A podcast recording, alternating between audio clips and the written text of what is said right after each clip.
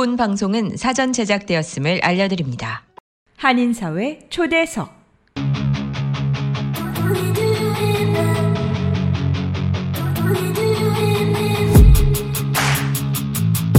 이 시간은 미주경제신문 한성용 본부장이 진행하는 종합시사 프로그램으로 한인사회 경제의 중심 인물들을 초대해 현안 문제점들을 파악해보고 이에 대한 해결책을 함께 모색해 보는 시간입니다.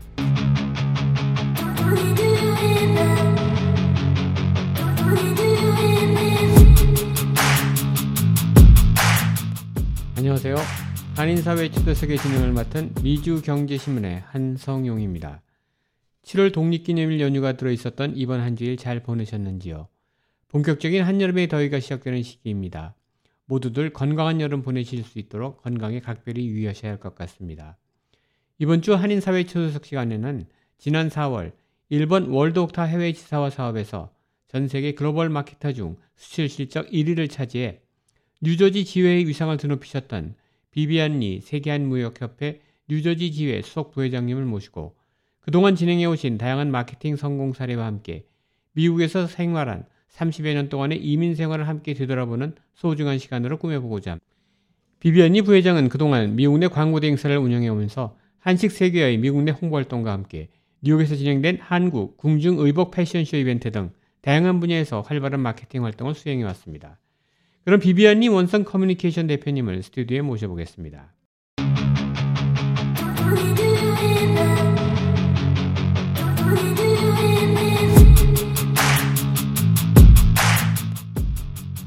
네, 안녕하세요. 비비안리 대표님. 안녕하세요. 반갑습니다. 네. 너무 오랜만에 뵙죠? 네, 많은 행사라도 바쁘실 텐데 이렇게 시간 내서 반갑습니다. 아유, 최근에 아주 큰 또 상도 받고 그래서 우리 동포 사회에 이제 많이 알려졌는데 이번 기회를 통해서 우리 비비안리 대표님이 걸어오신 이런 발자취 한번 되돌아보면서 우리 동포 사회에 또 어떤 족적을 남기셨는지 한번 얘기 좀 들어보도록 하겠습니다. 그래서 간단하게 우리 시- 청취자 여러분들께 본인 소개 좀 부탁드리겠습니다. 네, 반갑습니다. 저는 현재 원썸 커뮤니케이션이라는 어, 홍보 마케팅 회사를 운영하고 있고요. 그 다음에 어, 월드옥타라고 해서 세계 한인 무역협회 뉴저지 지회의 수석 부회장을 맡고 있습니다. 그래서 어, 원썸 커뮤니케이션이라는 회사 자체는 어, 한국에 있는 화장품, 뭐 식품, 한국의 제품들을 미국 시장에다 알리는 역할을 하는 게 저희 회사의 주로의 어, 일들이고요. 그 다음에 그 월드 옥타라는 그 단체 자체도 한국에 있는 만들어진 물건들을 미국 시장에다 내다 파는 게 목적이기 때문에 저희가 그 팔로의 통로를 연결해 주는 역할을 하는 게 어, 목적이어서 사실은 서로 일맥상통하는 부분이 네. 있어서 제가 조금 더 인볼브해서 일을 하고 네. 있는 것 같습니다. 그렇군요. 아, 좀 어려움도 많으시겠을 텐데 그럼 비비안리 대표님에 대해서 잠깐 이제 좀 어떻게 이제 미국에 오셨는지 이런 계기 한번 여쭤보도록 할게요. 우선 미국에 같이 이게 오시게 된 건 몇 년도에 오시게 된 거예요? 제가 1993년 1월 달에 들어왔어요. 아, 93년 1월에. 네네. 온 가족이 다 같이 들어오신 거죠. 뭐 온 가족이 아니고 저희 신랑하고 저하고 둘이서 정말 가방 하나 딸랑 들고 뭐뭐 말로는 유학이라는 핑계 삼아서 음. 사실은 그렇게 하고 들어왔습니다. 그럼 결혼하신 지 몇 년 만에 오신 거예요? 1년 만에 와. 네, 들어왔어요. 여기 와서 어. 1주년을 했으니까. 어, 그럼 그 당시에 직업은 없으셨던 거예요? 아닙니다. 저는 워낙 어. 한국에서부터 네. 어, 광고대 행사, 그렇군요. 나라 기획이라는 광고대 네, 행사에 네. 그 A를 하고 네. 있- 하고 있- A를 하고 있었고요. 네, 네. 그리고 미국에 들어 이제 그거 그만두고 네. 이제 미국에 유학 와가지고 음, 네, 자리를 잡게 됐죠. 유학을 오신 거군요. 네네. 그러면 그 부근 되시는 분도 같이 유학을 오셨던 건가요? 네, 네, 네, 아, 그렇습니다. 그러셨군요. 처음에 와갖고는 그럼 일 안 하고 공부만 하셨을 텐데 그때는 참 힘들었을 텐데 그 아무래도 하다 보면 비용이 많이 드니까 또 그쵸. 일거리도 찾게 되고 네네. 누구나 네. 경험하는 일이었겠죠. 뭐 사실은 저희가 뭐 막 이렇게 넉넉해서 온 게 아니고 사실 네. 저희 신랑 하신 하는 일이 네. 갑자기 굉장히 안 좋아지면서 아, 어 우리가 그 젊은 나이에 네. 우리 다른 나라에 가서 다시 음. 제2의 인생을 살아보자. 아. 그런데 그때만 해도 뭐 올 수 있는 여러 뭐 조건들이 사실은 뭐 한계가 있으니까 맞습니다. 그래서 유학이라는 걸 통해서 왔는데 음. 막상 와서 보니까 생활비도 별로 없는데 두 사람이 다 공부를 할 수 있는 환경이 네. 아니더라고요. 아. 그래서 저희 신랑이 이제 학교를 다니고 제가 먼저 그게 어 구인구직 한국일보 아. 구인구직단을 그때 열심히 봤는데 거기에 네. 이제 아. 광고 대행사에서 사람을 그렇군요. 뽑는다는 걸 보고 어. 제가 용기 내서 맨하탄으로 찾아갔던 게 시작이었던 것 같습니다. 그 우리 비비안이 대표님은 광고 대행사에 계신 거 알고 부부는 한국에서 어떤 사업을 하다 오신 저희 거예요? 신랑은 워낙은 그 지금은 ATM 머신이죠. 네. 그때만 해도 ATM 머신이 보급이 별로 없었던 아, 때입니다. 네. 그 ATM 머신에 들어가는 부품을 만드는 어. 일을 했었어요. 그래가지고 엔지니어셨어요? 네네. 아, 그래서 그러셨군요. 그거를 부품을 만들어서 이제 음. 그 ATM 머신을 납품하는 어, 그런 일을 했었던 하시다가. 사람입니다. 네 네. 1993년만 해더라도 그렇게 경기가 이렇게 나쁘진 않았을 텐데. 그렇죠. 그런데도 텐데.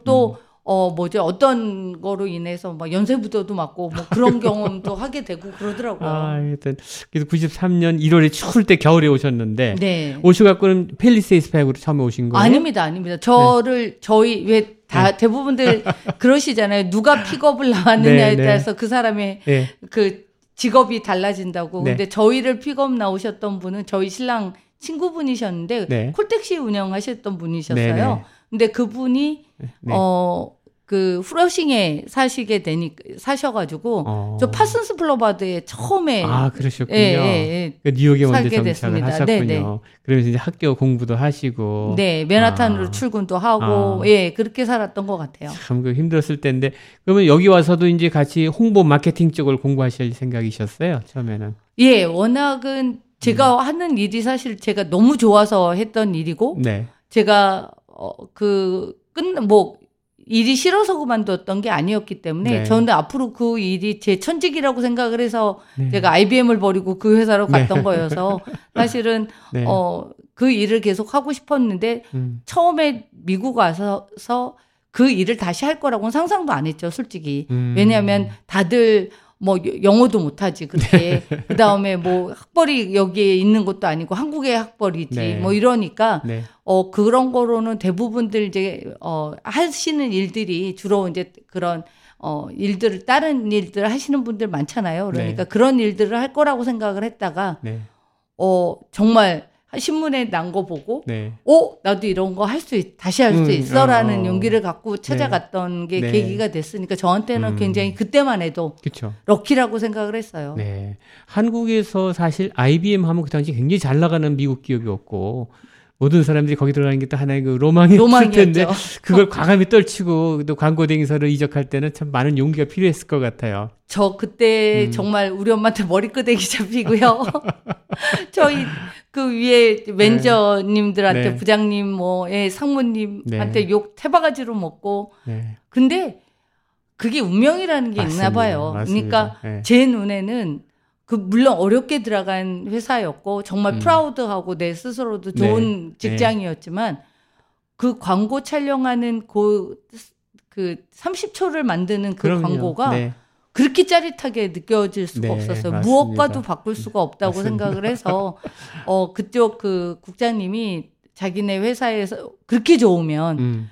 진짜로 자기 회사에 와서 같이 일을 해보겠냐고 물었을 때 전 1초도 생각 안 하고 음. 바로 네라고는 대- 답변을 했고 음. 근데 그 이후에도 한 번도 저는 후회는 안 했던 것 같아요. 그렇군요. 예. 그래서 그 나라 기획에 근무하시면서 account executive를 했었을 텐데 어떤 어떤 광고주들을 주로 다 처음에 들어갔을 때는 네. 국제부에 제가 들어갔고요. 네, 네. 국제부에서 뭐 그때 뭐 싱가포르 Airline도 저희였고 디, 디비어스라는 사실은 네, 네. 유- 워낙 유명한 그 다이아몬드 네, 네, 업체도 였고 코카콜라 음, 예, 뭐 이런 주로 나라 기획은 어 그 어 한국계 기업이 아닌 외국 광고들이 들어오는 것들을 저희가 주로 네. 맡아서 운영을 했기 때문에 그런 네. 기업들이 주로 저희 클라이언트였습니다. 그렇죠. 주로 국제부 네, 네, 쪽이시니까 국제부였습니다. 그게 네, 맞는 네, 거예요. 네. 아까도 드비어스 하니까 저도 생각이 나는데 저도 이제 같이 에이전시에 이제 근무할 때 저도 알게 됐는데 손 손 손여심, 음. 손여심 지금도 예, 기억이 네, 나는 네. 그 기억이 저도 납니다. 기억납니다.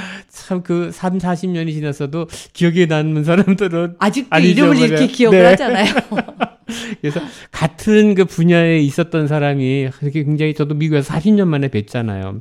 너무 반가웠고 또 그 같은 부류에 있는 사람들 찾기 쉬운 건 아닌데 가서 또 굉장히 좋은 또 인연이었던 것 같습니다. 그리고 나라에 계시면서 특히 또 PR 쪽에도 관심이 많으셨잖아요. 왜냐하면 네. 사- 그때만 해도 사실 PR이라는 부서 자체가 없었을 그렇죠. 때였습니다. 네. 그래서 어 다들 PR이라고 하면 정말 좀 죄송한 얘기이긴 하지만 방송에서 어 이렇게 기자들한테 촌지 주고 기사를 음, 부탁을 음, 하고 음. 그러던 시절이었잖아요. 그다음에 맞아요. 광고 버젯 많이 몰아주고 그렇잖아요. 그런 그렇죠. 그런 게 PR이었던 시대였는데 음. 그때 어떤 거였냐면 미국의 농수산물이 그러니까 쌀이 한국에 그렇죠. 들어오는 사건이 그렇죠. 있었습니다. 네. 그것 때문에 농민들 다 죽인다고 그 여의도 그랬죠. 광장에서 예, 대단했죠. 데모하고 난리 대단했죠. 났었잖아요. 맞습니다. 예. 그거를 어떻게 지혜롭게 푸느냐가 음, 관건이었는데 음. 그게 바로 PR이었던 거더라고요. 아. 그래서 그 일을 겪으면서 어 그때 저희 나라교회 회장님이셨던 조혜영 회장. 예, 조혜영 네. 회장님이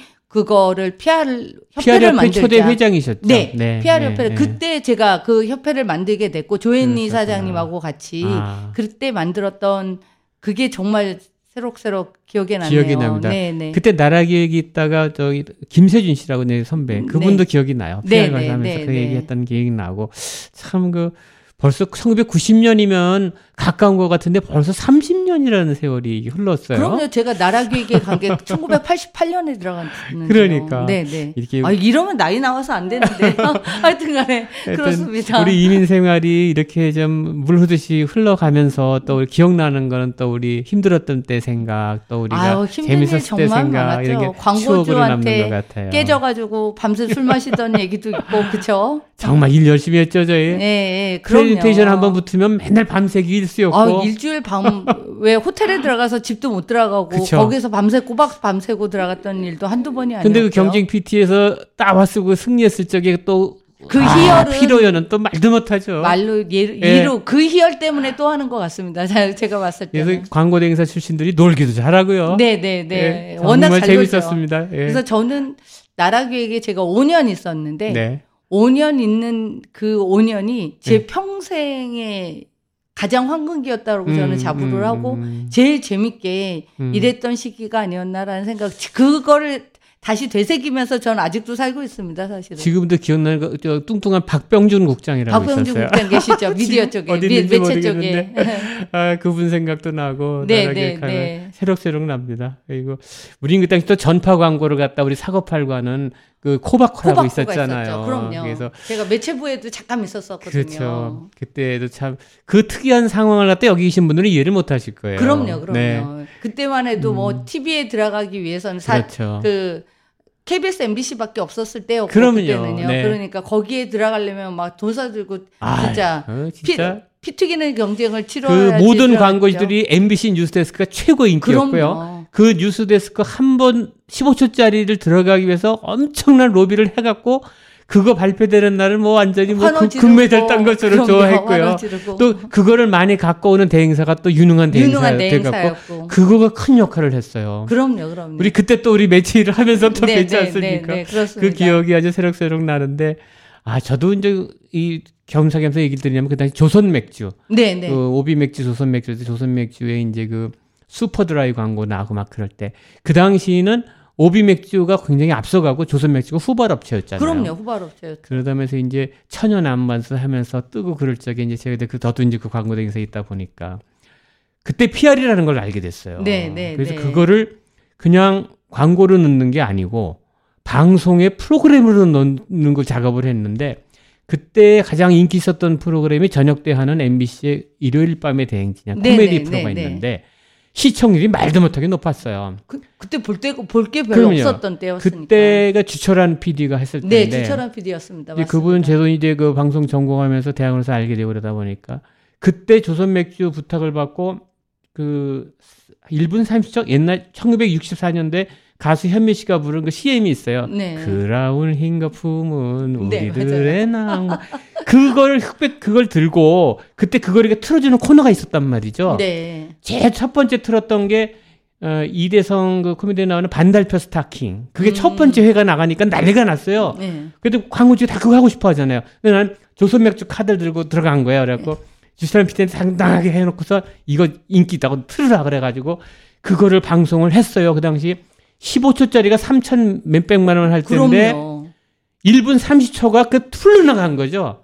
돈 한 푼도 안 내고 나가. 와, 얼마나 좋아했겠습니까? 나갔죠. 그렇죠. 지나간 추억이지만 그때 맥주 한 50상자를 받았나? 그렇고 막 드시고 그 기억이 지금도 새록새록해서 아, 이 PR의 효과라는 게 이게 진짜 광고로는 산살 계산할 수 없는 없는- 거다. 네, 맞습니다. 그래서- 그, 지- 그게 지금의 PPL입니다. 사실은. 맞습니다. 네, 네. 그때는 PPL이라는 단어 없었죠. 자체가 없었죠. 드라마에서 이제 가구나 자동차 보여주는 게 하나 네, 둘이었다가 네, 네. 지금 뭐 그걸 위해서 프로그램이 제작될 제작이 정도니까. 네, 네. 네, 맞습니다. 정말 한 30년 지나가면서 기법도 많이 바뀌고 맞아요. 네, 저희 예. 같은 경우도 참막 요즘에 드라마나 합니다. 뭐 그런 네. 쇼 프로그램 보면서 와 저거 넣기 위해서 우리가 얼마나 가서 PD들하고 술 마셔주고 참 그런 거 여러 가지 했는데 그 생각 납니다. 네, 하여튼 같은 시대에 같은 일을 했던 사람으로서 참 오늘 좀 뜻깊은 그런 또 생각도 하게 되는데, 아, 그래서 다시 돌아와서, 이제 결혼은 이제 미국에 오셔서 이제 광고 대 행사를 근무하게 됐어요. 그 뉴욕은 아무래도 처음에 왔을 때 한국에 있는 그 에이전시하고는 많이 다르죠. 여기는 미국 대행사 들어가려면 우선 경쟁이 안 돼요. 어. 뽑아주지도 않고. 뽑아주지 저도 많이 노력했지만 안 되더라고요. 그래서 하고 싶은 걸 하자. 결국은 그러다 보니까 이제 한국 사람들을 대상으로 하는 게 하게 됐는데 처음에 오셔서 강앤리 애들하는 데를 들어가셨더라고요. 그러니까 강혜니 전에 예, 예. 사실은 이제 그 오리콤 네. 그 사장님이 하셨던 다른 광고 대행사에 먼저 취직을 아, 했던데. 네. 그 사장님이 아마 그때 당시에 강혜니 전에 전신이 그더큰 네. 광고 대행사였고 네. 그분이 많은 웬만한 뭐 프루덴셜서부터 때 멜라이프 네. 네. 뭐 이런 것들 다 맡으셔서 하셨던 음, 그러셨구나. 네 대행사였는데 그 사장님이 이제 무슨 일을 겪으시면서 회사를 그만두시고 어. 그 다음에 떠오른 게 강앤리였죠. 왜냐하면 아. 강앤리는 그때만 해도 그 통신회사가 가장 네, MCI, 네, 네, 네. AT&T, 스프린트 네. 3대 광고가 어마어마했잖아요.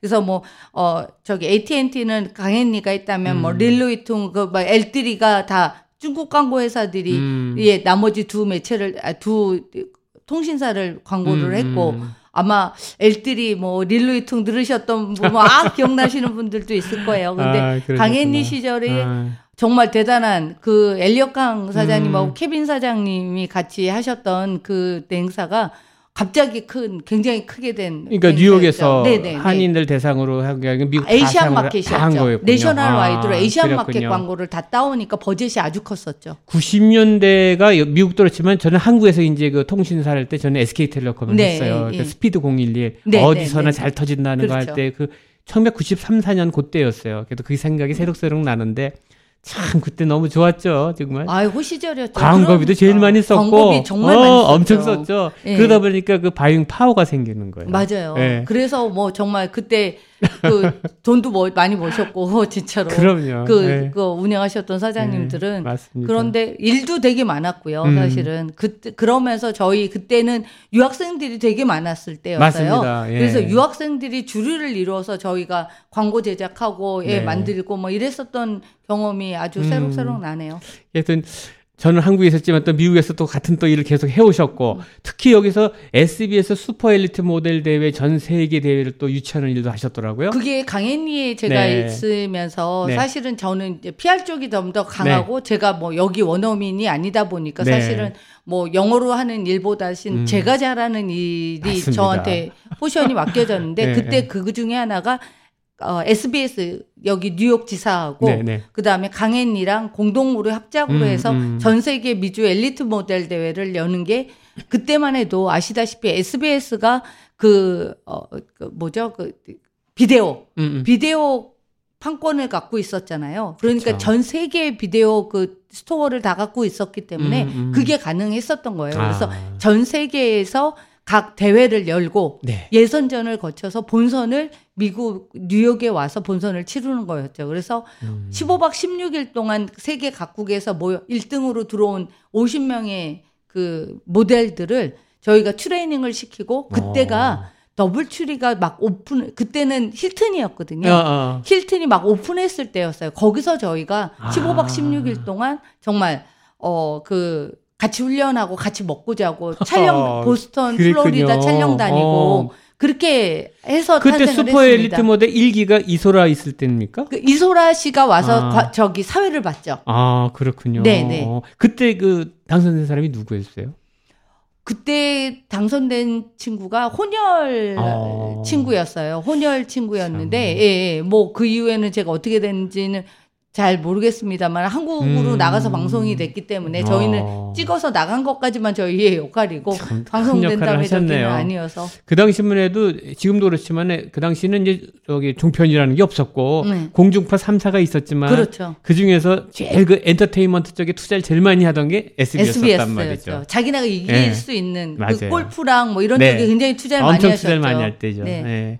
하여튼 그 기억이 새록새록한데 전 우리 비비안 대표님은 이제 본게 사실은 그 조선의 왕 뉴욕에 오다라고 하는 궁중 패션쇼를 MoMA에서 했잖아요. 네, 아니죠. 저기 그 museum 뭐 저기 그 선- 아, 선- 선사박물관, 아니 저기 Metropolitan Museum. Metropolitan Museum. 아, 메트로폴리탄 그렇구나. Museum에서 어, 했죠. Metropolitan Museum 맞아요. 네. 맨하탄에서. 메트로폴리탄 음, Museum 음, 음. 사상 처음으로 전관을 어, 맞아요. 렌트를 예. 해서 저희가 한 아, 거였습니다. 대단해서 지금도 그 지금 13년이 지났지만 그 기억이 참 저 새록새록 납니다. 처음이자 마지막이었던 거로 저는 기억을 해요. 그 어마어마한 예, 거기에 50명의 모델을 네, 네. 그때 최실아 씨하고 박상원 씨가 왕과 그쵸. 왕비가 되시고 저도 기억이 나요. 예, 사진도 그 찍고 그랬는데. 뒤에 예, 예. 그 쓰는 모델을 저희가 한국에서 다 데리고 올 수가 없어서 예. 사실은 현지에서 모델을 뽑았습니다. 저희가 음, 다 음. 그래 모델을 뽑아서 트레이닝을 시키고 일반인을 뽑은 거니까 대단하십니다. 예, 트레이닝을 예, 시켜서 예, 예. 무대에서 한복을 다 네. 김혜순 선생님 한복을 갖고 와서 음, 저희가 음, 입혔는데 음.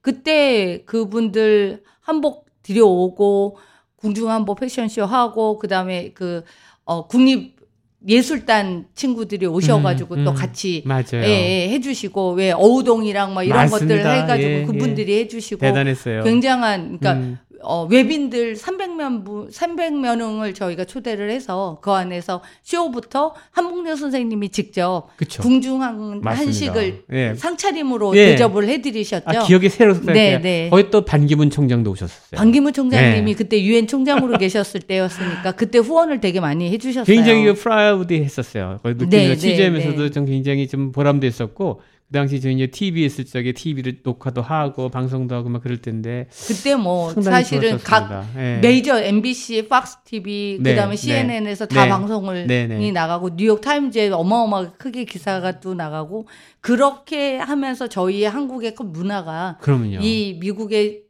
이제 뿌리 내리려고 시작을 했던 것 태동기였죠. 같습니다. 예, 그 예. 태동기에 우리 PR이 초석을 다지지 않았나. 아 그게 있으니까 것 지금. 사실은 이 지금의 케이팝이 그럼요. 있고 지금의 맞습니다. 케이푸드가 있다고 저는 자, 자부합니다 사실은. 대단하세요. 그리고 이제 센트럴 파크에서 Korea Day 케이팝 컨테스트를 하면서 5만 명이나 운집하게 하는 또 그런 이벤트도 하셨고. 예, K푸드로 사실은 네. 그때가 이제 한식 세계화를 굉장히 그 이명박 정권에서 네, 굉장히 맞습니다. 많이 어, 네, 추진을 하셨었기 맞습니다. 때문에 네. Korea Day라는 거를 센트럴 파크에서 했고 네. 그 Korea Day 이벤트 중에 하나로 케이팝 컨테스트를 한 거였어요. 유명한 음. 연예인이 온 것도 아니었고. 네. 정말 전 세계에 그러니까 미국 전역에 있는 친구들을 온라인으로 저희가 그 영상을 받아서 네. 어, 10명을 top 10을 뽑아서 무대에 올리는 거였는데 저도 깜짝 놀랐어요. 네. 그렇게 많은 사람이 어디에서 그렇게 와요? 깜짝 놀랐는데 정말 지금도 구글링 해보시면 네, 네. 그 꽉 찬 그 bandshell stadium이 완전히 꽉 찬 그 장면이 그쵸. 지금도 나오거든요. 네. 저는 지금도 그거 보면 가슴이 뜁니다, 사실. 그게 사실은 우리 케이팝의 세계화의 효시 아니었나? 예, 시작이었죠. 정말 그 그랬던 것 다음서부터. 예, 예. 네. 그 지금 여기에서 케이팝 그 댄스 그룹이 유명한 아, 뭐 아메리칸 네, 네, 드림스라든지 그 팀들이 다 그때 나왔던 그렇죠. 팀들입니다. 네. 하여튼 한 10여 년 전 일이지만 아주 하루 어쩐 날처럼 새록새록 기억이 나게 됩니다. 하여튼 굉장히 큰 역할을 그렇게 해오시다가 이제 최근에 이제 월드 옥타 뉴저지 지회 또 수석 부회장으로 활동을 하셨어요. 그러면서 이제 더 활동하는 범위가 늘어놓으셨는데 그 월드 옥타에 들어가게 된 계기가 있으셨나요? 어, 워낙은 네. 어 월드 옥타라는 것 자체가 세- 지금 월드 옥타면 되게 네. 사실은 생소들하게 생각을 하시는데 네.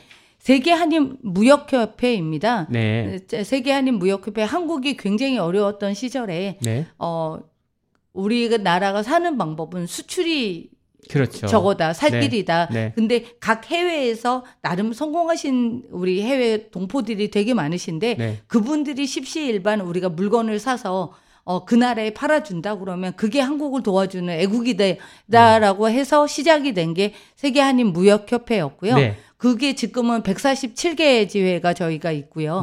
60 7개국, 7개국에 142개 예. 지회가 있다고 네, 네. 그렇게 해서 어, 지금 네. 어 월드 옥타는 운영이 되고 있고 네. 그 메인 목적은 사실은 다 이제 사업하시는 분들이 네. 사업하시는 분들이 뭐 여러 가지 분야에서 네. 다들 한국에 있는 물건들을 네. 어, 각 나라에 음. 판매를 하고 그 가교 역할을 해드리는 음. 그런 음. 역할들을 음. 많이들 하고 네. 계십니다.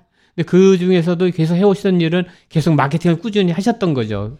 예, 제가 음. 옥타에 들어가면서 지사화 네. 사업이라는 거를 이제 맡게 됐는데 네. 지사화 사업의 의미가 그거예요. 네. 어, 한국에 있는 중소기업 같은 경우는 네. 사실은 큰 돈을 들여서 현지에 지사를 차릴 수가 없잖아요. 네. 돈이 어마어마하게 많이 들어가니까. 그러니까 지사를 못 차리는 그런 기업들이 정부의 지원을 받아서 어, 그 현지에 살고 있는 마케터들한테 지사 역할을 맡기는 일을 하게 음, 됩니다. 음, 그래서 음. 제가 마- 처음에 맡았던 것이 사실은 어, K뷰티 네. 가 저희가 첫 번째 만난 기업이에요. 네, 프레 머천다이징이라고. 그 기업을 만나면서 제가 화장품에 눈을 떴고 음. 화장품을 미국 시장에 진출시키기 음, 위해서 음. 같이 고군분투를 같이 했던 그 경험이 음. 있습니다. 어떻게 화장품에 이렇게 분야를 선택하시게 사실은? 저는 식품을 하려고 들어갔어요. 네, 네, 네. 아시다시피 저희 신랑이 식품업에 그렇죠. 지금 30년 넘게 종사를 하고 있어서 네, 네. 식품은 자신 있다. 음. 그러니까 저의 신조였습니다. 사실. 네, 그런데 네.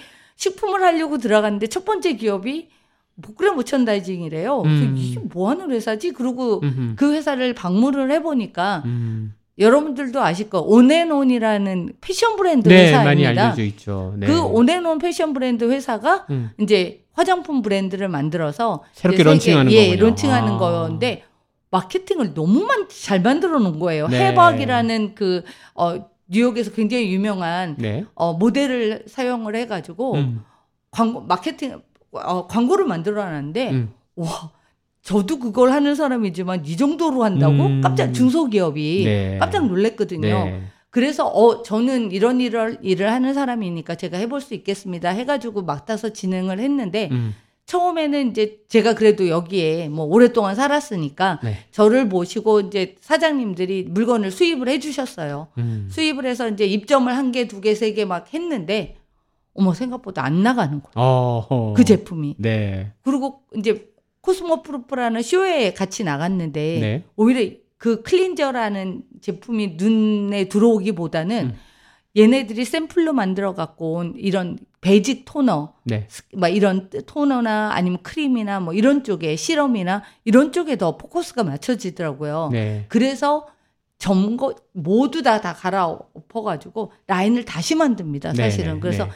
어 녹차 잎을 넣어가지고 calming green 그러니까 진정시키는 왜냐하면 화장품은 그때 타겟이 거의 10대, 20대, 30대 초반이 네. 화장품 타겟이었거든요. 미국 네, 시장에서는.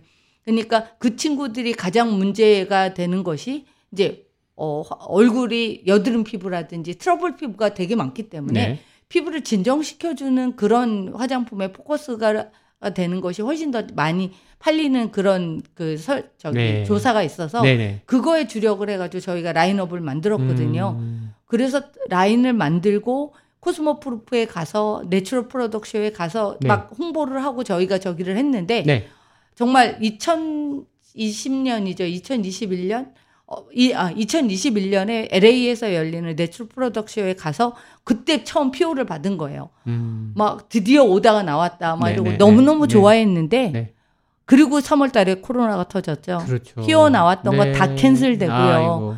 와, 그때 그 생각하면 상실감이 정말 대단하셨을 네, 네. 드디어 피오 나왔다. 네, 막 드디어 네, 막 소리 질렀던 네. 환호는 다 물거품이 되고 음. 물건이 언제 어떻게 팔릴지 모르는 상황이 됐고 있는 음, 물건도 다 음. 뭐 점점 이게 장기화되면서 그렇죠. 네. 홀세일러들이 다 문을 닫는 시대가 네. 됐었으니까 네. 네. 그런 어려움도 또 겪다가 보니까 또 이제 이렇게 코로나 탈 코리아 그렇죠. 예 코로나가 네. 됐네요. 그 다시 3년 지나고 사실 원상이 되면서 또 마케팅도 또 탄력을 받게 됐는데 네, 네. 그럼 이 코로나가 종식되면서는 어떤 제품 위주로 지금 현재 진행하고 계시는 건가요? 그때 그 만들어놨던 제품이요. 네. 지금 다시 주목을 받기 시작을 했고 사실 네. 그때 온라인으로 만들어서 조금씩 조금씩 꾸준히 판매가 됐던 것들이 저희가 좀 어, 계속 지속적으로 판매가 되고 있었거든요. 네. 아마존에서도 반응이 네, 좋았고 네. 그다음에 박시참이라든지 입시 마케팅을 저희가 음. 꾸준히 했는데 거기에 반응 좋았던 것들이 이제는 굉장히 많아서 음. 지금은 요번에 지금 코스코에 들어갈 음, 예정이고요. 음, 음. 그다음에 얼타랑 이런 쪽에 계속 피칭 중입니다. 청소기 하나로 먼지 흡입부터 물걸레 청소까지 올인원 타워로 충전부터 먼지통 자동 비움 보관까지 세상의 청소를 또 한 번 혁신한 LG 코드 제로 A9 컴프레서가 6시 30분을 알려드립니다. 저희가 하여튼 저희가 팬데믹을 겪으면서 우리가 온라인 마케팅이 굉장히 활성화됐고 네. 또 그게 편성해갖고 모든 업종이 또 거기에 같이 예, 그쪽으로 안 하던 또 것도 하게 되고. 그러는데 네. 거기 또 많이 참조를 하셨을 것 같아요. 네네 왜냐하면 음. 그거 뭐 그래야지 살아남을 수 있고 그럼요. 예, 네, 예. 네. 저, 오, 오프라인이 다 문을 닫는 상황이다 음, 보니까 음, 온라인이 음. 활성화될 수 있는 음. 상황밖에 안 됐기 때문에 음. 그거 그때 저희가 이제 좀 더 이럴 때일수록 오히려 마케팅을 음. 해야 된다라는 거를 말씀을 드렸는데 음. 사실 중소기업이 이럴 때일수록 마케팅을 더 해야 된다고 돈을 투자하라고 네. 그러는 게 쉽지가 않습니다, 네. 사실은. 우리 비비안 리 팀장님이 해외 지사와서 글로벌 마케터 400여 명 중에 1등을 할 수 있게 하는 그 공신이 바로 그 곤약 젤리라고 하는데요. 네. 이 곤약 젤리가 효자 노릇을 했다는데 이게 어떤 제품인지 한번 청취자 여러분들께 소개 좀 해주세요. Essential 예. C라고 해가지고 사실은 여러분들도 다 슈퍼마켓 가 보시면 곤약 젤리 곤약 젤리에서 되게 많이 나왔던 거 기억하실 거예요. 네. 근데 그때 들어왔던 곤약 젤리들은 거의 다 실패를 하고 다 나갔습니다. 네, 네. 아, 안 팔렸어요, 사실은. 네, 네. 그런데 저희 이 저, 저랑 거- 거래하시는 저희 업체 분이 음. 이거를 하- 본인이 운영하시는 조그만 카페에서 판매를 해봤대요 미국 네네, 친구들한테. 네, 네. 근데 먹히더라는 거예요. 어. 그런데 이분이 화장품 가게도 갖고 계셨거든요. 아하. 오케이 그러면 이거를 그냥 드링크로 판매가 되는 게 아니라 음. 콜라겐이 들어가 있고 그 다음에 음. 다이어트 용품이잖아요. 아. 아시, 아시다시피 곤약 젤리는 칼로리가 없습니다 거의 칼로리가 0이에요. 근데 뭐 여러 가지 이제 단성분이 들어가서 칼로리가 텐인 텐인 어 제품을 한 봉지만 먹고 나면 배가 불러서 다른 걸 먹을 수가 없다 다이어트잖아요. 네 네. 근데 콜라겐까지 함유가 돼 음. 그거를 새로 패- 리패케징을 한 겁니다. 어. OEM으로 새롭게 만든 거죠. 아하. 처음에 그걸 딱 만들었을 때 무슨 뭐야 이거 화장품인가? 뭐 이런 느낌이 음, 들게끔. 음, 음. 근데 그거가 예상을 적중을 했고요. 음. 코스코에서 화장품 코너 쪽에서 그게 픽이 돼가지고 아, 거기 부사장님이 열광을 했 어요. 엄청 팔려나갔고요. 너무너무 어. 이런 제품 없다고 얘기를 했고 장, 정말. 거기에도 썼지만 2022년 1년 내 컨테이너로 들어온 것만 네. 판매가가 아니라 네. 수익가가 44억이 들어왔거든요. 어, 대단한 거네요. 그러면 판매가 수- 매출가는 어마어마하겠죠. 네. 네. 그래서 그 덕분에 그럼 우리 비비안니 팀장님 같은 경우에 더 홍보비도 더 많이 딩이 됐겠네요. 따라서. 어, 예, 예. 왜냐하면 어. 그분들하고 이제 뭐 여러 가지 작업도 같이 하고, 그 다음에 음. 저희, 사실은 음. 그거는 저희도 판매를 합니다. 저희 신랑이. 아, 직접 판매도 예, 하시는군요. 직접 판매도 하고 어. 연결이 되어 있어가지고, 그래서. 아, 하여튼 뭐 여러 가지로 굉장히 좀 요즘 편안한 마음으로 보람을 느끼실 것 같은데 그럼 이제 앞으로 이제 2023년을 지나서 이제 after pandemic 되게 앞으로 또 계획이 많으실 것 같은데 앞으로의 계획을 좀 여쭤본다면 어떤 쪽으로 추진하실 계획이세요?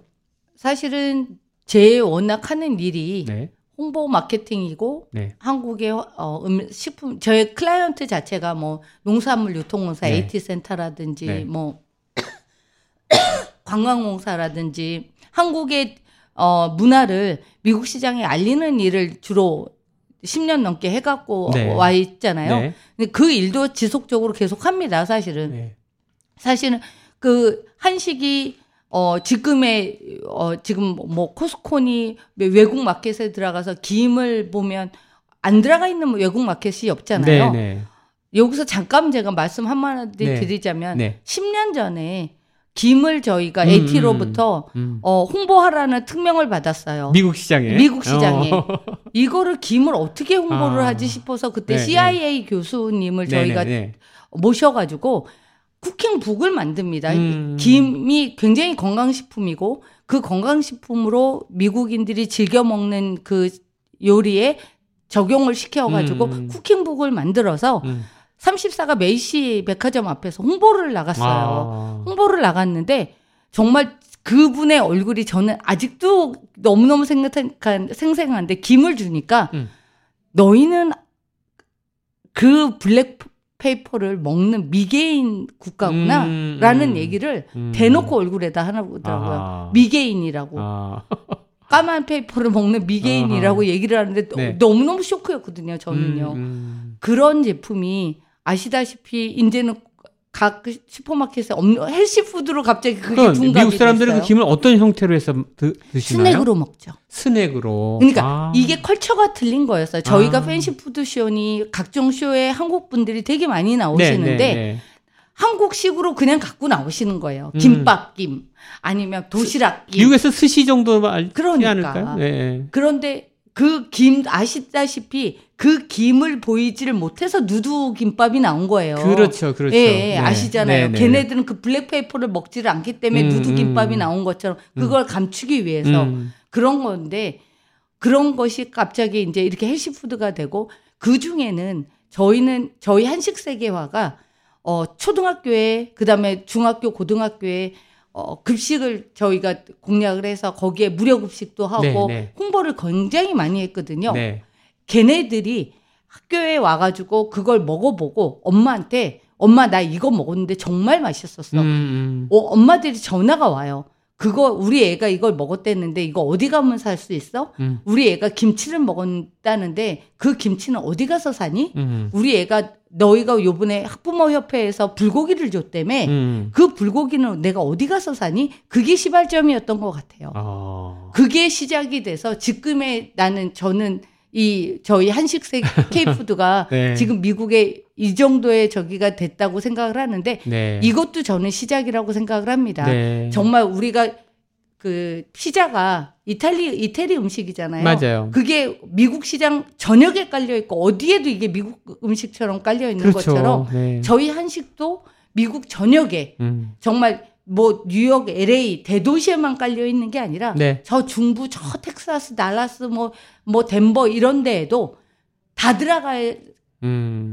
하면 저희 한, 한식 K푸드는 대박 납니다. 지금 뭐 미국 사람들 뭐 갈비, 김치 이런 기본 불고기는 다 알잖아요. 다 알잖아요. 예. 근데 김치 버거도 나오고. 대도시를 네. 위주로 저기가 되고 네. 아시다시피 미국 중부로 해가지고 미국 전역까지 퍼지기에는 네. 시간이 훨씬 많이 걸립니다. 그렇군요. 예, 예. 네. 그래서 이제 앞으로의 사업 계획을 좀 말씀하시고 계신데 어, K푸드 부분이 아니라 무궁무진한 또 힘은 가능성이 많은 것 같아요. 네, 네. 그렇게 그래서, 지금 K푸드를 저는 홍보도 하고 있고 음. 그 다음에 저는 어, K 뷰티에 더 많은 관심을 요즘엔 쏟고 음. 있습니다. 사실 K 뷰티가 한동안 K 뷰티라고 해서 미국 전역에 네. 큰 반향을 불러 일으켰던 것도 사실이고 네. 2015년, 2016년, 17년 코로나 전까지 네. 굉장히 확 뜨는 어, 제품이었고 그 다음에 마스크팩이 미국 애들은 전혀 그런 걸본 맞아요. 적이 없으니까 뭐 갑자기 네. 호랑이 얼굴이 나오고 네. 네. 이거로 인해서 큰 방향을 일으켰는데 사실은 어, 이제 많이 가라앉았어요. 음. 그게 굉장히 안타까운 현실이거든요. 아. 그게 저는 가장 큰 문제가 어 제품을 무조건 싸게만 공급을 했지 마케팅을 하질 않으셨기 때문에 저는 그렇군요. 그랬다고 생각을 합니다. 네. 마케팅을 해야지 그 제품의 제가격을 받고 음. 싼 가격이 아니라 좋은 제품으로 음, 자리를 음. 잡을 수 있는데 네. 그 부분을 저는 제일 안타깝게 생각을 해서 저는 네. 이제 다음 목표는 K 뷰티를 미국 전역에 네. 마케팅을 통해서 브랜드화 시키는 게 예. 가장 큰 목표입니다. 그렇군요.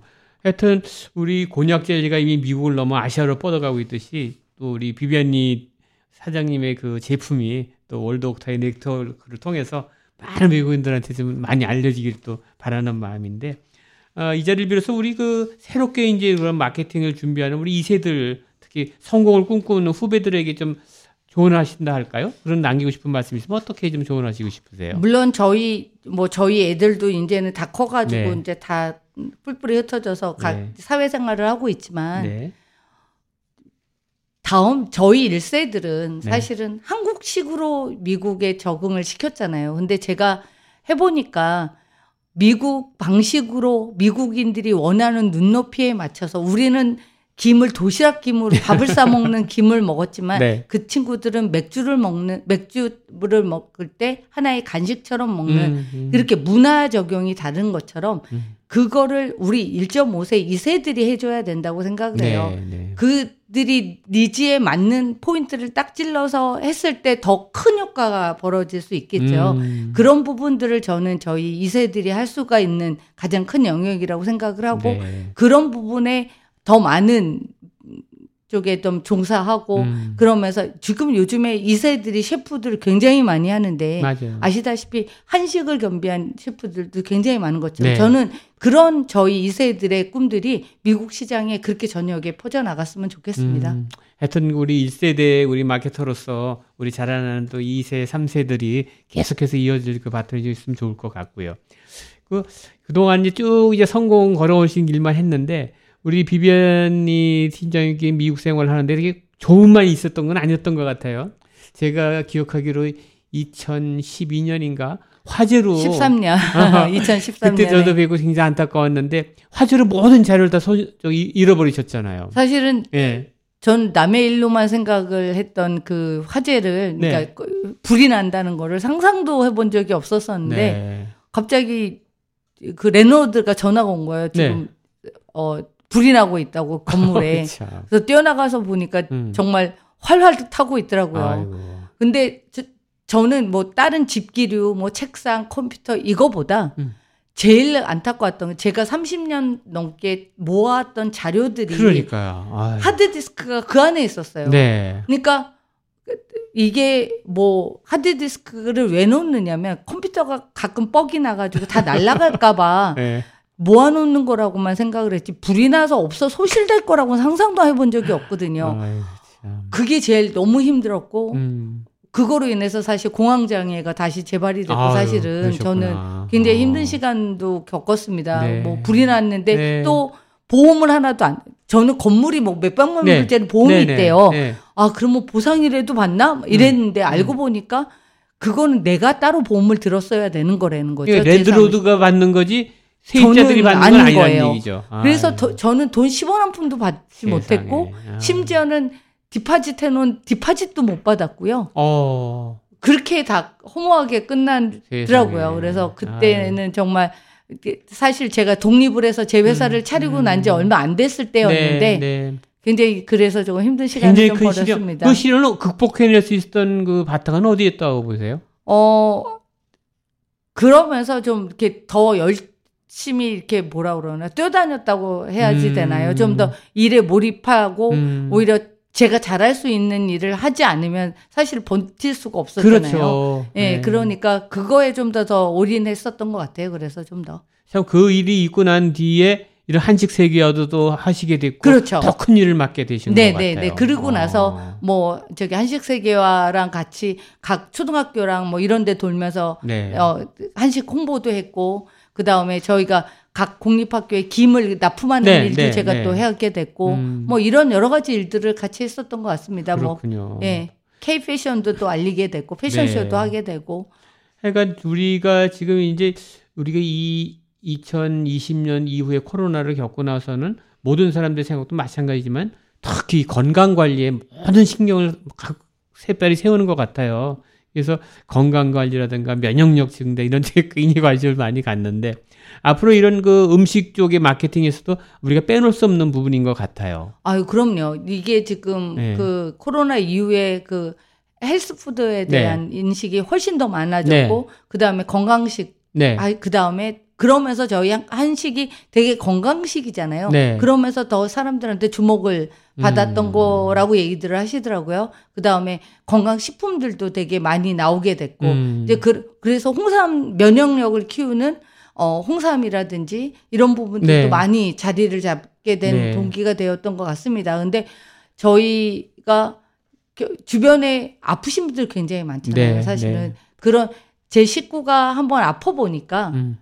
아 건강이라는 게 얼만큼 중요한 거를 음. 정말 두말할 필요 없이 깨닫게 되는 것처럼 네. 정말 방송 들으시는 분이시거나 네. 우리 방송을 진행하시는 우리 한국장님이시나 네. 모두 다 정말 건강을 지키시는 게 세- 제일 중요하지 않을까라는 그럼요. 생각을 해봅니다. 그 미국 사람들도 예전에 그냥 막 그냥 아무나 샀는데 요즘 꼭 보고 sodium이 얼마나 들었느냐, 네, 설탕은 네. 얼마 ingredient를 패신이냐 그걸 얼마나. 따지는지 몰라요. 네, 네. 그러니까 이거를 판매하시는 분이라든가 마케팅 하시는 분들도 꼭 그 염두에서 마케팅을 해야 될 것 같아요. 어, 그럼요. 그래서 저희가 어, 아, 한국에서 제품을 들여올 때도 label을 만들 때도 그런 부분에 굉장히 음. 신경을 많이 쓰게 어, 조언을 해드려요. 그렇군요. 하여간 그 우리 그 음식물 마케팅이라는 게 쉬운 건 아니에요. 그리고 더군다나 또, 또 화장품, K-Beauty라고 하는 그 브랜드를 달고 가는 부분에 있어서 많은 또 책임이 따를 것 같은데. 근데 우리 한인 이민 사회가 되돌아보면은 이 새로 영입되는 이민이 없다 보니까 그 한인 사회가 점점 노령화돼 가고 있어요. 네, 네, 맞습니다. 그리고 이제 어. 1세대 분들이 이제 retire 하시고 retire를 앞둔 분들이 많고 그러면 우리가 한인들을 대상으로 말 마케팅 한다고 했을 경우에는 시니어를 대상으로 하는 게 많이 마케팅 대상이 될 텐데 이런 시니어를 대상으로 이렇게 생각해 두시는 그런 마케팅 그런 것도 있으신가요 혹시요? 아까 금방 말 네. 요즘에 워낙 이제 그 시니어 마케팅 네. 부분이 마켓이 되게 커지고 있죠. 네, 네. 사실은 이제 네. baby 시- 신생아들에 대한 마케팅 쪽보다는 유치원 광고보다는 사실은 예, 우리 그 해- 저기 뭐 daycare 광고가 훨씬 더 많은 것만 보셔도 여러분들이 네. 더잘 아실 거예요. 네. 그런데 그분들이 이제는 100세 시대 그렇죠. 무조건 기본이잖아요. 맞습니다. 근데 100세 시대를 골골골 100세가 아니라 건강하게 100세 시대를 사셔야지 되는데 네. 그 건강하게 100세 시대를 사시는 부분에 포커스가 돼서 네. 조금 더더 많은 education이 되면 참 좋겠다는 생각을 해요. 그게 뭐 굳이 약만 먹어서 다 되는 것이 아니라 음. 본인이 어떻게 관리를 하고 어떤 일을 해야지 내가 더 건강하게 정신 건강적으로 네. 건강하게 오래 네. 사실 수 있는지 네. 보는 게 되게 중요하지 않을까 생각하는데 음. 제가 엊, 엊그저께 저희 애가 한국에서 그 이순재 선생님을 네. 만나고 왔다고 네, 네. 그러더라고요. 엄마, 자기 너무 샤킹했대요. 음. 왜냐하면 이순재 선생님은 우리 애가 아는 이순재 선생님은 누구냐면 지붕 뚫고 하이 이게 음, 나오는 음, 그 이순재 음. 선생님을 기억을 한 거예요. 우리 애가 어리지만 음, 그랬는데 지금 그분의 연세가 거의 아흔이십니다. 33년생인가? 4년생 아닌가? 아, 아흔 정도 예, 돼요. 예, 예, 아흔 정도. 어, 예. 34년. 아흔이 정도. 예, 넘으셨는데 예, 예, 예. 지금도 연극을 하고 계시고요. 맞습니다. 요번에 예, 예, 드라마도 예. 하시고요. 아, 예. 근데 실제로 보니까 너무너무 할아버지들하는 거죠. 음. 그런데 그렇게 파워풀하게 아. 나는 저는 자기가 좋아하는 일을 저렇게 열심히 음. 하고 겨- 전투적으로 사시니까 그렇죠. 건강을 유지하는 비결이 아닐까라는 생각이 맞습니다. 저는 뼈저리게 들었습니다. 네, 지- 좋아하는 일을 즐겁게 하는 게 네. 이게 가장 건강 건강인 가장 것 중요한 같아요. 포인트가 아닐까라는 저는 그렇게 살고 싶습니다. 맞습니다. 이게 사람이 스트레스를 받지 않는 방법은 좋은 사람 만나서 네. 좋은 얘기하고 여기 우리 비벤니 친정이처럼 좋은 말씀 많이 할수 있으면 이게 아마 우리가 살아가는 보람 아닐까 생각이 드는데 그럼에도 우리가 좀 힘들었을 때 자꾸 이제 되새겨 보는데 우리가 이 아마 한 10년이 지나고 20년이 지나도 우리가 코로나 이 3년을 잊지 못할 것 같아요. 어우 그럼요. 이게 기억 속에 항상 남기 때문에 어, 그럼요. 내 그때 힘들었던 거 이건 앞으로 하나의 그 하나의 바- 디딤돌이 될 것 같은데 잠깐 그 우리 했나면 그 코로나 팬데믹 터져서 샷다운 됐을 때 그때 우리 팀장님은 어땠어요 생활이나 이런 면에서 어 아니 그때 네. 아시다시피 아무 데도 갈 수가 없었고 그렇죠 나왔던 피오도 그 피오가 결제가 떨어져야지 전 네. 돈을 버는 사람인데 네 뭐 결제는커녕 다 캔슬되고 네. 그 정부 다들 정부에서 지원하는 돈으로 다들 이렇게 살 수 있었잖아요. 그럴 때 버틸 수 있었던 거는 사실은 오히려 저는 그 집에서 있- 있을 때 저는 한인회관에 가서 봉사를 좀 했어요. 왜냐하면 에, 에이전시 같은 데는 UI 같은 거 못 받나요? 아니 자영업으로? 그때 음. 뭐 그러니까 회사가 받는 것보다는 음. 개인적인 퍼스널로 해서 아. 다 받았었던 것 네, 같아요. 예. 네. 왜냐하면 저희는 코로나랑 팬, 그 팬더믹이랑 이게 직접적으로 연관이 있다라고 판단이 되는 비즈니스는 아, 니잖아요 저희가. 네, 네, 네. 예. 그랬기 때문에 그냥 개인적으로 그렇게 저걸 해서 받았던 음. 거였고 그 다음에는 어 오히려 그 그때 잘 무사히 넘기고 나니까 음. 그 다음에 이제 다시 어, 그거를 다시 기반으로 해서 다시 지금 살아갈 수 음. 있는 또 하나의 원동력이 되지 아까 않을까 봉사활동 얘기 잠깐 해주셨는데 유저지 한인회에서 봉사활동 네네 하신 그때 거예요? 뉴저지 한인회에 어. 가서 그때 뭐 쌀 나눠드리고 네, 너나들이 그 많이 다음에 했었죠. 예 마스크랑 식량 뭐, 보고 예, 이런 거 배급도 하고. 나눠드리고 아. 그러면서 나보다 더 힘드신 힘드신 분들 분도 많이 또 있구나라는 됐구나. 것도 보고 아. 보게 됐고 예. 그랬었던 것 같습니다. 종교 활동도 하시나요? 아 저는 이제 천주교 신자여서 음. 성당에서 일을 하고 있고요. 음. 예, 예. 뭐또 그 저희 또 신앙이 있으니까 또 버틸 수 음, 있는 여러 가지 그렇죠. 힘들도 있으니까 이제 네. 그런 부분에 많이 기도하고 있습니다. 하여튼 화목한 가정을 꾸리시는데 가족 구성 얘기 좀 여쭤봐도 될까요? 자녀분은 지금 몇 분 두고 계세요? 저는 딸만 둘입니다. 지금 다들 컸을 텐데 그쵸 다 커서 어. 대학교 졸업해서 지금 한 친구는 한국에서 한국에 가 있군요. K 드라마 한다고 어. 지금 나가 있고요. PD인가요? 뭐 이제 제작 작가? 현장에 있습니다. 어, 예, 예, 예. 연출하려고 나가 있고요. 어머니 끼를 물려받았나 보네요. 어. 그리고 이제 작은 친구는 이제 political science 전공해가지고 이제 정치 쪽에 관심이 굉장히 어. 많은 친구고 그럼 이제 뭐 그래서 저기- 지금 풀브라이트 장학생으로 지금 대만에 나가 아, 있습니다. 그럼 여기 와서 이제 시의원도 하고 우리 뭐 이제 그런 예, 저- 정치. 그 예, 팔리틱을 바꾸는 어. 일을 하고 싶답니다. 아유, 훌륭하게 키우셨는데 그럼 여기서 이제 두 분이서 생활하시면서 다 자기 좋아하는 일 하시면서 참 재밌게 살아가시는 것 예, 같아요. 이제 강아지 키우면서 이제 그렇게 아, 살고 개도 있어요. 키우십니까? 네, 네. 아, 진돗개 한 마리 키우고 있습니다. 아유, 참. 그래도 우리 생활이 이제 코로나가 이제 벗어났더지만 또 조심은 해야 돼요. 건강에 대해서. 어, 그럼요. 예. 조심을 놓쳐서는 안 될 것 같고. 그리고 이거 말고도 한인 커뮤니티에서 여러 활동들을 많이 하시는 것 같은데 월드 옥타 뉴저지 지회 이외에 또 다른 활동 하시는 데가 있으세요? 아니요, 저 같은 네. 경우는 지금 어, EMBA 활동, 어, 아, 그 한국 그러시구나. 외대 EMBA 네. 활동 그때 네. 아, 하실 때 좀 많이 좀 같이 인볼브해서 했었던 것 같고 네. 그 외에는 지금 오- 옥타에 네. 지금 조금 이제 옥타가 좀 더더 많은 자리를 잡고 여러 음. 가지 하는 거에 포커스하는 게 저는 음. 좋을 것 같아서 네. 사실은 옥타 쪽에 좀더더 많이 포커스를 해서 일을 하고 있습니다. 그러시군요.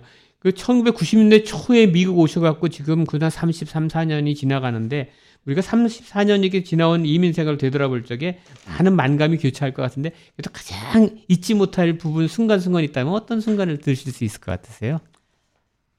글쎄요, 그냥 저는 여기 와서 저희 애들 둘 낳고 음, 음. 사실은 어 워킹맘이었잖아요. 그렇죠. 아기 낳고 네. 아기를 를 봐줄 사람이 없어서 네. 뭐 이렇게 유모 모셔가지고 그분 모셔다 드리고 그때 막 뛰어 들어오고 네. 그 다음에 뭐 저도 방송국에 잠깐 네. 있었었는데 네. 그 방송국 살린다고 뭐 그게 뭐죠 바깥에 나가서 사인 받고 하다가 쓰러져 가지고 아이고. 아기 일찍 낳고 뭐 이런 세상에. 일도 하다가 보니까 네. 이제 그렇게 이민 사회를 되게 치열하게 살았던 것 같아요. 음, 그러니까 그렇군요. 그래서 음. 요즘에 젊은 친구들이 아기 많이 못 낳는다 막 이런 음, 얘기 하는데 음, 사실 100% 공감은 합니다. 네. 왜냐면 아기 키우면서 일하는 게 쉽지는 않죠, 아, 사실은. 그럼요. 예. 그럼요. 근데 네. 다 지나가고 내가 지금 돌이켜서 생각해 보면 내가 제일 잘한 일이 딸 둘 낳았던 게 제일 잘한 일이라고 생각 저는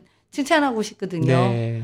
그런 것처럼 그런 시대가 그거만 지나면 오는 네. 거라는 거 잊지 않고 아. 우리 차세대들도 그런 좋은 가정 많이 꾸렸으면 좋겠습니다. 네. 그리고 건강 본인의 건강 관리도 중요한데 운동이나 이런 쪽은 어떻게 운동 관리, 건강 관리하고 계세요? 아, 저는 운동은 필라테스를 오. 좀 제가 디스크 환자여가지고 아, 그러세요? 예, 예. 제가 교통사고도 나고 막 이래서 디스크 환자였는데 예. 제가 그 필라테스 해보니까 네. 디- 저같이 디스크 환자는 훨- 훨씬 근육을 잡아주고 아. 하는 거에 훨씬 좋더라고요. 그래서 어. 필라테스 외에는 뭐 다른 거는 음. 급하게 하고 있- 그러면- 아 골프 칩니다. 어, 고정적으로 필라테스를 이게 정해놓고 장소에 가서 하시는 일, 거예요? 네, 네 일주일에 기계를 이용해서 아, 하다 보니까 뭐 일주일에 느려지고 두 번. 땡겨지고 막 네, 그런 게 네, 네, 있더라고요. 네, 네, 어. 그거 하고 뭐 그다음에 주 일주일에 한 번씩 골프 꼬박꼬박 치고 뭐 참 그게 저기입니다. 재밌게 사십니다. 재밌는 인생. 우리 하여튼 나이 들어갈수록 돈만 못 번 것 같아요, 돈만. 아이, 살아가면서 뭐 돈으로 중요하지만 그거보다는 지금처럼 재밌는 세상, 내가 하고 싶은 거 하는 세상. 예, 재밌게는 잘 살고 아닐까. 있는 것 같습니다. 취미 활동은 골프 말고 또 하시는 게 뭐 어떤 쪽으로 아니 근데? 뭐 되게 하다 보면 되게 네. 바빠요. 사실 다른 취미 네. 활동이라기보다는 협회 활동도 해야 되죠. 음, 그 다음에 뭐, 뭐 성당 일도 하죠. 뭐, 음. 그 다음에 제 본인 일도 하죠. 그러면 그거보다 더 많이 하면 그건 또 욕심이 잘하지도 못하면서 괜히 저거 하지 않을까. 뉴저지 성당, 마돈나 성당 다니시나? 어디 성당 다니세요? 아, 저 데마레스트. 데마레스트 성당. 성당 어, 다닙니다. 그쪽에서 오래부터 있었기 때문에 그죠. 제가 테너플라이 가나- 오래 살았으니까, 예, 테너플라이. 오래 살아서 테너플라이에서 펠팍으로 옮기신 건 얼마 안 되시나 봐요. 네, 네, 얼마 안 됩니다. 아, 그러시 살아보니까 어디가 편해요? 아니, 테너플라이 저 정말 편하게 잘 살았거든요. 저희 애들이 다 그럼요. 그쪽에서 학군적 그래서 컸으니까. 다 거기 많이 사시잖아요. 그래서 항상 생각할 네. 때 그게 어- 이렇게 멀다고 생각하지 네. 않았는데요. 네, 네. 막상 테너 펠팍으로 나와서 생각을 네. 하다 보니까 갑자기 테너플라이가 그렇게 멀게 느껴지네요. 사람 참 간사한데 네. 아왜 연세 드신 분들이 펠팍에 다들 음. 그렇게 옹기종기 모여 사는지 음. 옛날에는 이해를 못했습니다. 음. 근데 살아보니 너무 편하고 몇년 생활권이- 몇년 됐어요? 펠팍으로 오신지? 아 이제 저 팬데믹 때 왔기 오. 때문에 이제 3년밖에 안 됐습니다. 그러시구나. 가장 좋은 점은 어떤 점이 좋아요? 펠팍이. 교통이 너무 편해요. 교통이 편리한 점. 그다음에 음. 먹는 거 주변에 식당 천지잖아요. 많고. 어. 슈퍼마켓 바로 옆에 있잖아요. 그러시구나. 너무 좋습니다. 예. 아, 그러니까 나 연세 드실수록 이렇게 도회지 뭐 뉴욕 같으면은 이제 롱- 롱아일랜드 살다가도 베이사이드 플러싱으로 나오시고 또 뉴저지도 좀 멀리 사시다가 보면은 펠팍이나 포트리로 오시는 이유가 다 그래서 그런 것 같아요. 예, 하여튼 그한 해 한 해 살아가면서 자기가 하고 싶은 일을 하는 거 이게 가장 큰 낙이자 기쁨일 텐데 하여튼 한 가지 내가 젊었을 때부터 해왔던 일을 지금도 할 수 있다라는 건 참 고마운 일이에요. 그렇죠? 아, 가장 감사한 일이고 제가 네. 제일 좋아하고 제일 음. 잘하는 일 하는 지금 이 나이까지 음. 한다는 거가 음. 가장 하나님께 감사하고 사실 프라우드합니다. 그 가만히 눈 감고 이렇게 잠자리에 생각해 보면 참 지나온 생각을 많이 하게 되는데 그래도 잊혀지지 않는 일들은 항상 머리에 스치기 마련인데 아, 내가 이렇게 그 마케팅이라든가 미국에서 활동하면서 에피소드라고 할까요? 이게 잊혀지지 않는 순간들 몇 개 있다 그러면 한 어떤 순간 몇 개만 소개 좀 해주세요. 가장 그 기억에 남고 감동적이었던 일 어떤 게 있었어요? 하나는 제일 되게 오래된 네. 일인데 저희 신랑이 덴버로 가서 슈퍼마켓을 차릴 때 콜로라도 그- 덴버. 네, 어. 콜라로 덴버에 슈퍼마켓 차릴 때 그때 당시가 1999년 2000년이었는데 네. 그때만 해도 지금의 H마트는 어마어마한 대기업이지만 그렇죠. 그렇진 않 그때는 그렇지 않으셨거든요. 네, 네. 근데 그, 어 그거 시스템보다 더 이렇게 미국 화되고 정말 더 깔끔하게 제가 차려주고 싶었어요, 사실은. 덴버에서. 그래서 어. 그때 저랑 같이 파트너로 일했던 친구가 어, 88 올림픽 86 그 호돌이 호순이를 네네. 그렸던 그분이랑 어. 제가 작업을 같이 했는데 그러셨구나. 그분이랑 같이 그거를 저희가 정말 만들어 드리고 너무 음. 흡족했던 게 저는 사실은 되게 가슴에 남는 예, 순간이군요. 코마트라는 음. 이름도 저가 저저 지고. 그렇게 했던 게 어. 가장 기억에 또 남고 네. 그 다음에 아까 말씀하셨던 대로 사실은 저는 그, 그, 조선의 왕 뉴욕에 오다. 네, 네. 제가 그거를 거의 한 6, 7개월을 준비를 했는데 그거 하면서 제가 10kg가 빠졌습니다, 사실은. 10kg가 빠지면서 그 아. 행사를 준비를 했는데 그거 끝나고 났을 때가 제일 가슴이 먹먹했어요. 내가 그렇구나. 예, 이렇게 아. 어 미- 외국인들한테 우리나라의 음. 전통 복식과 네, 네. 한식을 알린다라는 것 자체가 네. 그렇게 proud 하더라고요. 맞습니다. 예. 저도 정리 감동 받았어요. 그때 예. 기억이 꼭 그다음에 납니다. 네. 만다린 오리엔탈 호텔에 네. 그 셰프들한테 음. 저희가 김치를 만드는 방법을 알려드렸었던 게 아. 조선일보의 일면에 대해서 특별히 낸 적이 예, 있었는데 예. 그렇게 만다린 호텔 마리안 만다린 오리엔탈 호텔이라고 그러면 정말 5성 특급 호텔이고 네. 그 주방장들이 다 모여서 김치를 네. 어떻게 담그는지 그쵸. 김치 담글 때 보쌈을 끓여서 같이 먹어야 되는 네. 것까지 알려드렸던 게 네. 가장 기억에 또 남고 그러네요. 하여튼 우리가 짧다면 짧지만 또 길다면 긴 30여 년간인데 우리 하여튼 누구보다 열심히 살아가시는 비비안니 우리 대표님을 보니까 참 우리도 재밌게 살아가야겠다는 생각이 드는 것 같습니다. 오늘 하여튼 밥신들께 나오셔서 좋은 말씀 감사하고요. 앞으로 승승장구하시길 기대해 보겠습니다. 네, 감사합니다. 감사합니다.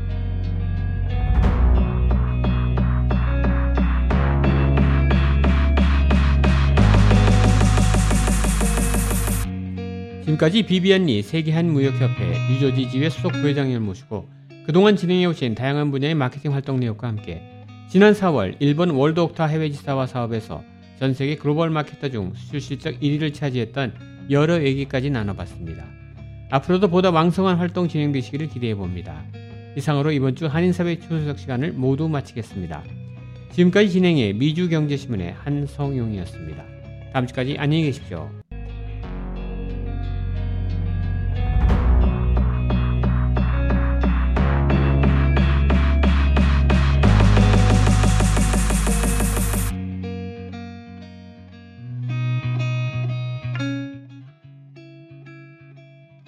WWRU Jersey City, New York, 1660 AM. WWRU. 열정과 혁신 속에 최고의 상품을 창출하는 기업. 아름다움에 공헌하는 기업. 키스에서 7시를 알려드립니다.